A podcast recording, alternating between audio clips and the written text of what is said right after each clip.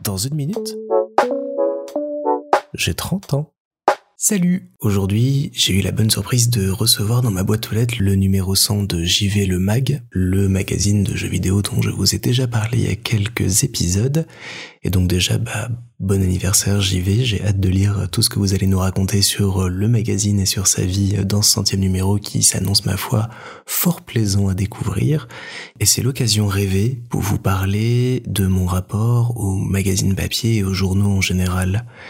Depuis tout petit, je suis entouré de papiers, de journaux et autres articles. Ça vient, comme je vous l'ai raconté, bah, de la prédominance qu'il y avait dans ma famille à travailler dans le milieu de la presse. Et notamment, mon père recevait tous les matins dans la boîte aux lettres le Républicain Lorrain. Et je le revois étaler ces immenses feuilles de papier journaux sur la table de la salle à manger et déguster son café en lisant les informations. Il faisait ça un petit peu tout seul dans son coin et nous on le regardait depuis la table de la cuisine faire. C'était son moment à lui, je pense, sa manière de se connecter euh, au monde, de se réveiller et à lui-même. Et j'en ai gardé, déjà je pense avec le recul, ma passion pour juste une tasse de café au petit déjeuner, et puis cette idée que le magazine, le journal et le livre par extension ouvre sur le monde et apporte de l'information et fait naître les idées et la réflexion. Et c'est pour ça que j'ai toujours été très attaché par la suite à tout ce qui est magazine papier. J'ai été abonné pendant très longtemps petit à plein de magazines et il y a notamment des publications comme Science et Vie Junior que j'ai suivi jusqu'à très très récemment et j'ai arrêté très récemment mon abonnement parce qu'il s'est passé un truc qui m'a un petit peu brisé le cœur, c'est qu'on m'a annoncé que je ne recevrais plus d'édition papier non magasiné, que je devrais aller dans un kiosque numérique et le télécharger en PDF pour le lire sur mon ordinateur, ma tablette ou autre. Et j'ai ressenti à ce moment-là comme une espèce de trahison, un truc où on allait m'enlever ce magazine que je recevais tous les mois et que j'avais plaisir à feuilleter. Alors je vous cache pas que ça finissait très souvent aux toilettes et que c'était ma petite lecture aux toilettes que j'aimais beaucoup et que ça m'accompagnait comme ça, ça me documentait, ça me permettait d'avoir une autre vision du monde, découvrir plein d'informations et autres. Et le fait de l'avoir sur téléphone ou sur tablette, j'ai essayé, ça n'a pas eu la même magie, ça n'a pas eu le, le même toucher, la même senteur feuilles qui se froissent entre les doigts, ces images qui sont pas toujours très bien imprimées, toutes ces couleurs qui ressortent, cette texture, cette odeur, ce ressenti, ce moment, le fait d'ouvrir, de plier, d'encorner certaines pages pour retenir où sont certaines informations, d'aller peut-être découper, déchirer certains articles pour les garder. Bref, tout ce qui avait de manuel de sensoriel autour du papier avait disparu avec ce magazine en ligne et c'est pour ça que j'ai arrêté mon abonnement. Et j'ai eu très peur que JV fasse la même chose parce que récemment il y a eu une envolée des prix sur les matières premières et notamment le papier, mais ils ont fait le choix de baisser la qualité du papier pour pouvoir continuer à imprimer et j'ai trouvé que c'était une super idée parce que même si on passait d'un joli papier glacé à quelque chose de plus rudimentaire rustique, bah j'avais quand même l'objet. J'avais cette présence, j'avais cette petite chose dans ma boîte aux lettres qui m'attendait sagement emballée et que je pouvais découvrir quand je le voulais, où je le voulais, qui m'accompagnait en voyage, aux toilettes, ailleurs, mais qui était là, présente, imprimée dans ce petit euh, feuillet rassemblé en magazine.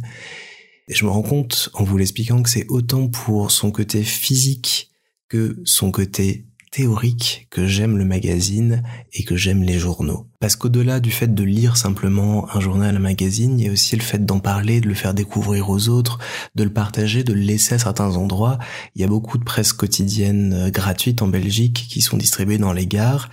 et il arrive très souvent que quand on vient s'asseoir à une place dans le train, on retrouve un exemplaire de magazine qui a été laissé là. Bon, malheureusement, les mots croisés ont déjà été faits la plupart du temps, mais au moins ça permet aussi de transmettre de l'information, de la laisser passer, de la laisser vivre à d'autres personnes, et je trouve que c'est une des grandes qualités du papier et que le numérique ne pourra absolument jamais Dans cette notion de partage, il y a aussi beaucoup de souvenirs personnels et intergénérationnels qui viennent se mêler.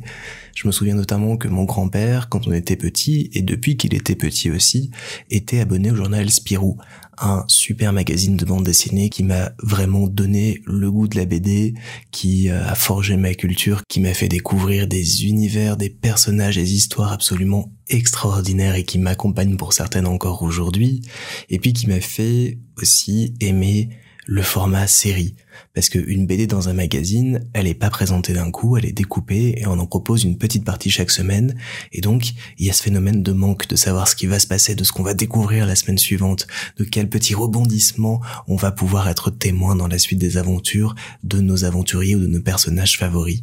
Tout ça, ça m'a énormément euh, apporté, ça m'a énormément touché. Et tous ces exemplaires de Spirou, bah, ils étaient d'une part chez lui quand ils arrivaient et on avait plaisir à les lire quand on allait le voir.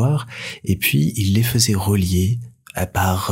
15-20 numéros dans de très très beaux euh, exemplaires tout rouges qui sont encore chez mon père et qui nous offraient par la suite et qu'on pouvait comme ça dévorer. Et on a comme ça lu des centaines et des centaines de Spirou parce que c'est une pratique qu'il faisait depuis l'époque de mon oncle et de mon père. Donc il y a eu des années et des années comme ça d'archives et de magazines qui se sont passés de génération en génération, qui ont été partagés, qui ont été appréciés, qui ont été échangés, qui ont été abîmés, et ça c'est normal. Le papier c'est fait pour vivre, c'est fait pour s'abîmer aussi, mais on a eu ce partage fabuleux d'une culture commune qu'on a créée comme ça ensemble grâce à ce magazine. Bref, tout ça pour dire que le magazine papier, le journal, ça m'a toujours accompagné, j'ai toujours aimé ça et je pense que même après mes 30 ans, je continuerai toujours à aller avant un voyage ou autre dans un petit marchand de journaux euh, sélectionner un magazine que j'ai envie de lire ou que j'ai envie de découvrir et je voulais de nouveau souhaiter un très bon centième numéro à JV. Je n'ose imaginer combien le milieu du magazine est en train de péricliter petit à petit et voir que vous avez réussi à tenir la barre contre vents et marées depuis des années et des années pour arriver à cette symbolique du numéro 100, c'est absolument magnifique et je vous souhaite 100 numéros de plus si vous y arrivez. En tout cas, vous pouvez compter sur moi. Ça sera toujours dans mes toilettes et dans mon cœur aussi de tenir ce papier et de découvrir chaque mois tout ce que vous avez à nous raconter sur nous, sur les jeux vidéo et sur le monde en général. Voilà, continuez comme ça et continuez à lire des magazines et des journaux.